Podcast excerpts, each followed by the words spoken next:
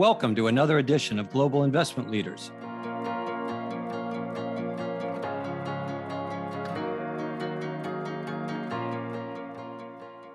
Welcome, all, and thank you for joining me for the second session of Global Investment Leaders in 2023.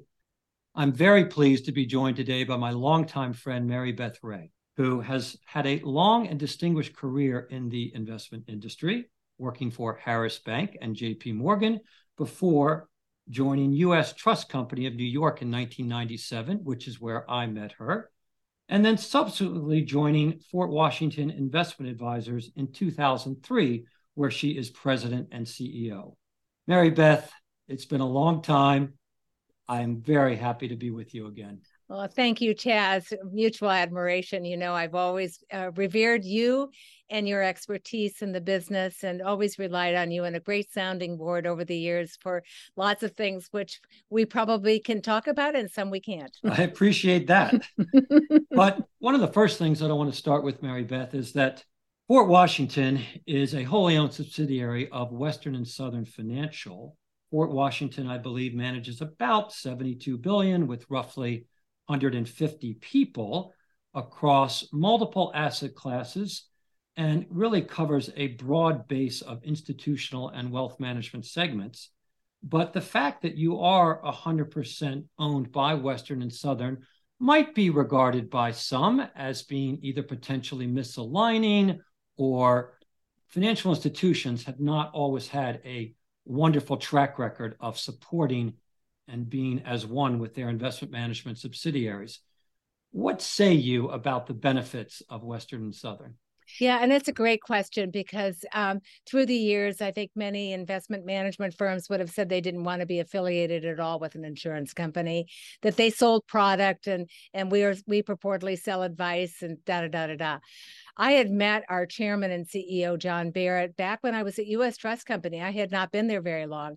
So I knew him. I knew what he wanted to do with Fort Washington. And roll forward to uh, 2003 and I was approached by his recruiting firm.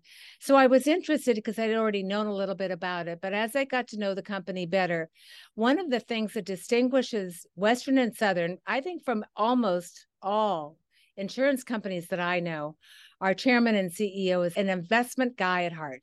He's a banker. We both had the same kind of background. He was a banker with Bank of New York for over 15 years. We quite often agree and think alike but he loves investments. And so when he said, I really want to build this company that we have, we founded it, spun it off as a division in 1990, set it up as an SEC registered company. I really want to build the third party business. That's what he recruited me for. So, first of all, that was the good thing. Second of all, is by background, I'm really far more entrepreneurial. I'm really not a great manager of status quo. I don't really like doing that. So, it was kind of intriguing. It was back in the Midwest. I'm a Midwesterner. And so lo and behold, we've been on this journey to really build our outside business, but to also grow and prosper our uh, support for the parent company and affiliates. I completely agree with you that it's rare to find um, the head of any financial institution who's really either has an investment centric background or appreciates what their investment management business is there to do. And so I think that's why you have been uh, relatively aligned. And correct me if I'm wrong, you have value sharing mechanisms across your firm for the senior folks in the firm to be able to share in the growth of Fort Washington. We do, and that's the other issue that we go against with private companies, right? But first of all, we're parent companies a mutual company. We're equivalent to being private. Second of all, we're very long-term investors. The parent company's long-term. We have long-term assets and liabilities that we're constantly matching. Uh, but more importantly, our comp and benefit plans, because we are a proprietary money manager, also do outside, but a lot of our benefit plans and all are invested in our strategies. So we're all eating our own cooking. In addition, if you're a qualified investor and so on, you can invest directly in our private equity funds, which I have done from the moment I get here. And that's one of the aspects of our business. That's another part of Fort Washington. Yeah, that's actually a very important distinction because, as you know, there are many firms where the senior PMs and the senior management have no personal skin in the game in their right. strategies. So that's not aligning. So I think what you just began to touch on there as well, Maribeth, is really just the culture of Fort Washington and you as a leader and what's important to you. Do you want to expound on that a bit? how you think about managing the business and what you're trying to bring to the table every day? Third leg of the stool. So when I left US Trust Company, I said, I am never going to work for anybody that I don't know, understand their ethics and integrity and their value proposition. And so that's another reason why I came here. I really could learn over the time that I'd known John. I got to see how he thinks, how he feels. We actually have the 10 guiding principles of the culture of Western and Southern, which we all abide by. And they are heartwarming, they are heartfelt, and they are right at the core of what's really important to me, which is first and foremost, we do what's right at all times, whether we are not self serving. If we mm. make a mistake, we are the first people to call up our client and tell them and reimburse them. I mean, we do what is always right. I'm serious. And I, you that know, does not happen in a lot of places I well, work. Well, you know, I'm going to agree with you because really the best way to measure that statement is what have you done that was right that cost you money? And I don't mean that so much personally for you, although you could answer that question, but most folks, the vast majority, will not do what's exactly right when it's not in their financial interest. Great example. Right after I came, we brought a team on in small cap field from Bank One when it was acquired by JP Morgan. They did they were in Columbus, didn't want to go to New York. We brought them on.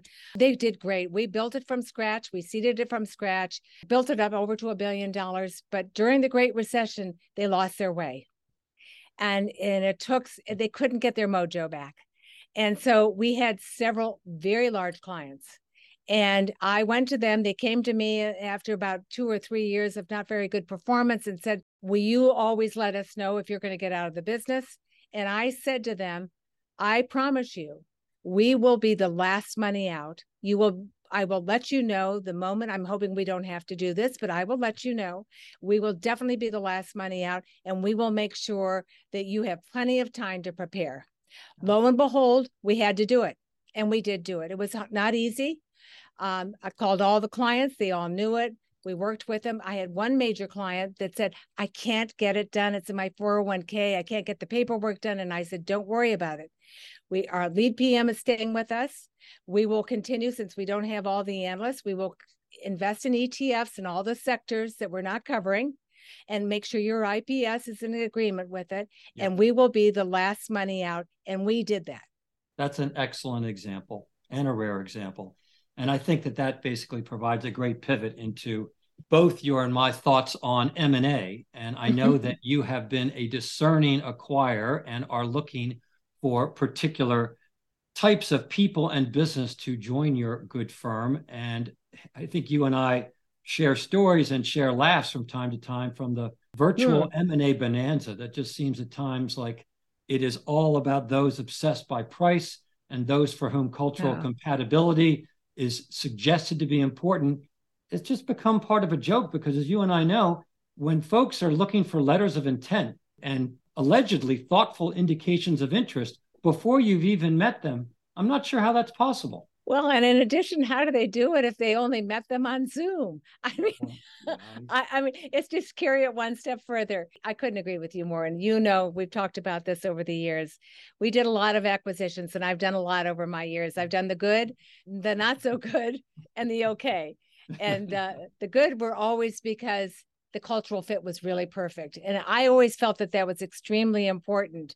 And it's amazing how many times you could be really far down the road with somebody, but you still don't really know until you know, right? You just Absolutely. don't know what you don't know.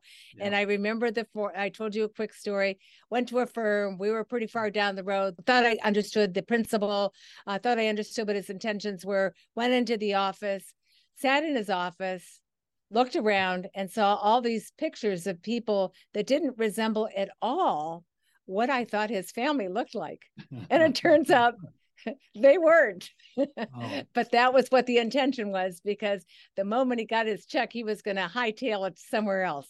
So yeah. there you go. I I walked out. It was about lunchtime. I said to my team quietly, um, "Pick up your papers. We're going to go to lunch, but we're not coming back."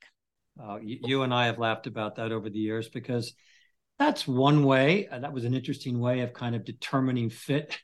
But there are many others. Sometimes golf. There are a lot of. There's a, a lot of ways, right? Sports. Um, get. I think one of the things that we like to do is just get out with people, whether it's going to dinner or just doing something where it's just all personal and you're just trying to understand them, which is why I think you and I share the belief that ideally we would meet people and know them for years before it might make sense for them to right. join either exactly. of our folds because you are not aggregating you know the multi boutique affiliate model to just be a chess piece of fort washington.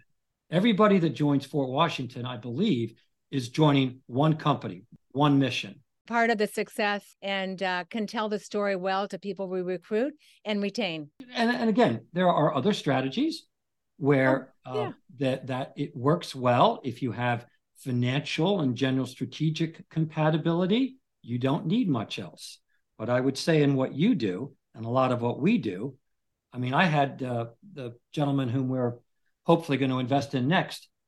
It was music to my ears because i almost never hear it and i've almost thought it couldn't be said. But he said to me recently chas we're getting married. This is effectively like getting married. It is. you take all the time you need and we will too. And I just think about what you just said because over the years I play golf. I'm not a great golfer, but I played since I was about seven or eight years old. So I can I can I can keep the game up. Oh, go play golf with somebody. And I played with another person, and I remember I was in Arizona, and uh, the person cheated oh. every hole. It, it flabbergasted, and sometimes it would actually hit the other part of the foursomes ball and not acknowledge it. Oh, and it God. was like, I can't believe this is happening. It's, it's usually more subtle than that. It's I know this wasn't what'd remotely. what did you subtle. have there? Oh, I had a four. Amazing. I thought I saw oh, you yeah? take seven strokes.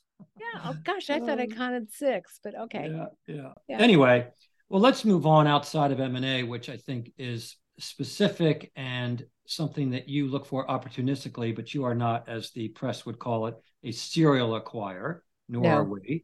And you are focused on sustaining the business that you have carefully built over time and growing it organically. And as we look at the Fort Washington business, you are you have a wide range of capability across right. equity and fixed income uh, composites and asset classes, domestic and international. And as you look at the near term, because in today's very volatile and an unknown, hard to figure out market environment, what are you keen on? What are you focused on here in the near term with regard to your offerings and your markets? So, one of the things I think I've mentioned to you before is that we have a sister company called Touchstone Securities. And we find that the best transactions we have done, we've done in collaboration with them, where the the portfolio would fit maybe with touchstone and their distribution of different kinds of asset classes and where particularly some of those strategies or maybe all of them actually fit perfectly with us that give us more girth in a, in some of our strategies so that we can go to market with bigger funds, et cetera. And so it's just like, you know, a piece of the puzzle that fits together. We're looking for cultural fit and so on. Sometimes it like in the most recent one with AIG, uh, it was more an asset purchase, but it was Sentinel, National Life of Vermont, back a few years ago. We actually ended up picking up an international team that's on the West Coast and a small company team in the East Coast. And that fit perfectly for us because they were two strategies we wanted to add to our offering at Fort Washington. No, I thought that you actually executed that very well. But back to specific asset classes or products, are you seeing particular demand for, for instance, some of your fixed income strategies where their yields have bumped up significantly recently yep. or other capability? We have a fantastic short term desk. We do structured products. We have short duration and ultra short duration and cash management that we do for securities lending, where we manage the portfolios for those that are doing securities lending. Uh, we do the same thing for other strategies too. That is just a wonderful capability because it allows us to bring in new clients, obviously at the short end of the spectrum, but then eventually, you know, if they get to know us, they like us, they like their team, they like our client service, they will. Uh, they will cross sell into other strategies of ours. And that's been a, a, just a wonderful hook. No, I, I can appreciate that. And I do want to go back to Touchstone for a second. And I'm glad that you raised them because effectively they're a sister company within the Western and Southern group. And I think they manage about 30 billion yeah, I think year end wasn't quite so hot. there must be about 25. They have a lot of equity in there. They have a lot of equity managers. So it's been tough, but they've they've been way over that at points in time. Yeah, I, I knew they had. And let's put parentheses around any asset figures that I suggest because fluctuation is the name of the game these days. But my point was that of that, you know, somewhere plus or minus 30 billion, I think that you sub-advise currently for about a third of that. Which yeah, anywhere that, you know, year end was probably 40%, but last year was 30%. So that's just about the norm. Right. And therefore, Touchstone is not basically in your hip pocket or you are not in theirs. They not are, at all. in fact, hiring away from you and actually have a, I think, a very credible manager research and fund, um, you know, external open architecture fund approach that is not just Fort Washington centric. And that's a very good point because we treat our parent company and all the affiliated insurance companies as well as Touchstone as a client. We treat them all as we would treat any client and they treat us the same way. And so, yeah, I mean, they can hire us, they can fire us. We can talk about a lot of different things, Maribeth, but I think I'd like to kind of end this podcast with you and I talking a little bit about what we see in the investment industry landscape, what kind of trends or newsworthy things you feel strongly about. I know one, and I'm sure you'll bring it up, but let's see if we can finish up with just being able to put our collective 70 or 80 plus years in the business to some sort of observation on what we're seeing now. I think uh, you and I've talked about this before too, and not that we pre pre read the whole thing because we didn't, but mm-hmm. I think it's really important um, to get back to normal. And I, whatever the new normal is, I'm not forget all those buzzwords. I just meant people coming off the pandemic getting back to life, getting back to working together, getting back to collaborating, getting back to visiting with our clients. That is so important. The one thing that we're all very cognizant of is, um, you know, I'm a baby boomer. We're generations, I'm generations many past bringing the younger people into and bringing them in the right way. And I will go back to culture. I'm a very firm believer. I would not be the person I am today if I didn't have these over 40 years of experience of working with unbelievable professionals by their side, them teaching me, me getting to observe them, calling with them, traveling with them around the world. It is, there's no substitute for it. And you cannot do that from my point of view, working from home by yourself or on Zoom the rest of your life. Because I mm-hmm. don't know if you really have a career aspiration.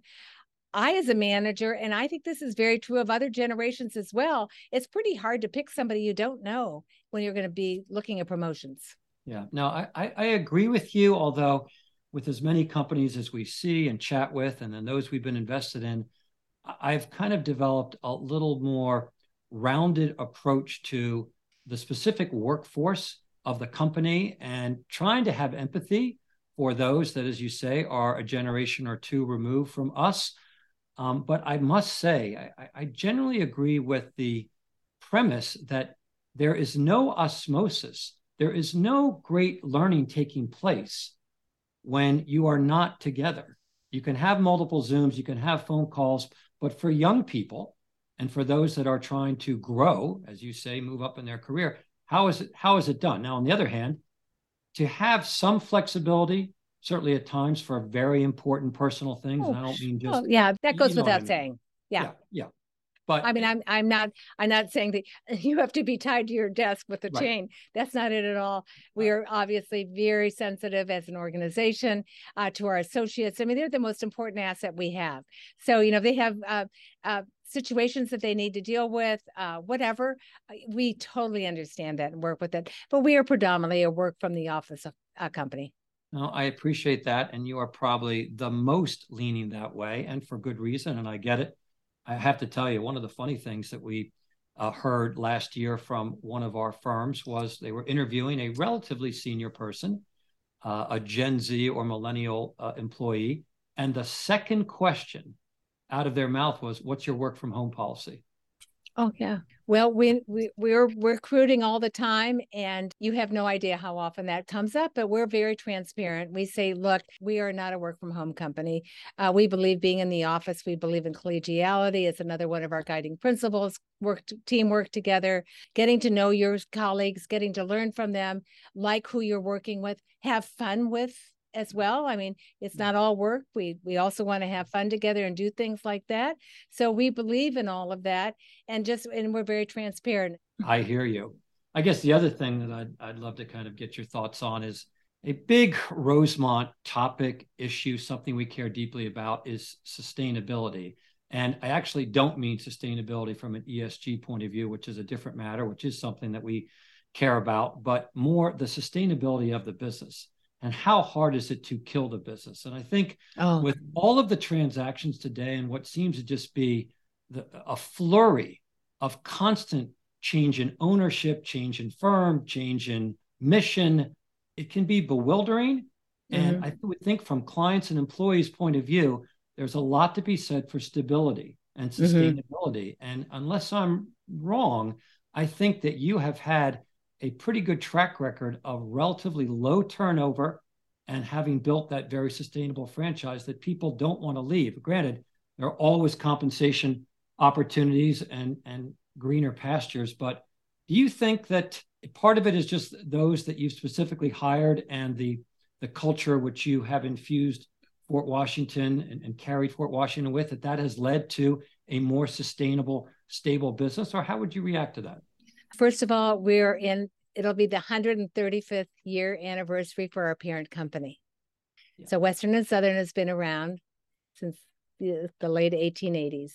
And so we're going to be celebrating the 135th that is a long time to be in this business, a long time to maintain and and flourish. We've grown substantially over all those years. We probably have the lar- still the highest capital to asset ratio of any insurance company probably in the world. Uh, we're long-term investors. We believe in long-term horizon. We believe in career paths for individuals. We have many individuals. I mean, I I'm still shocked by sometimes they they celebrate Legion and it's called this is the when you celebrate the long tenure of our employees and we've had somebody that stood up and she's been here for 70 years i mean i said this is just amazing yeah, but yeah. the reality is I think it's because we are stable. And I think it's because we don't follow the latest fad. I think we do what we think is right for the businesses.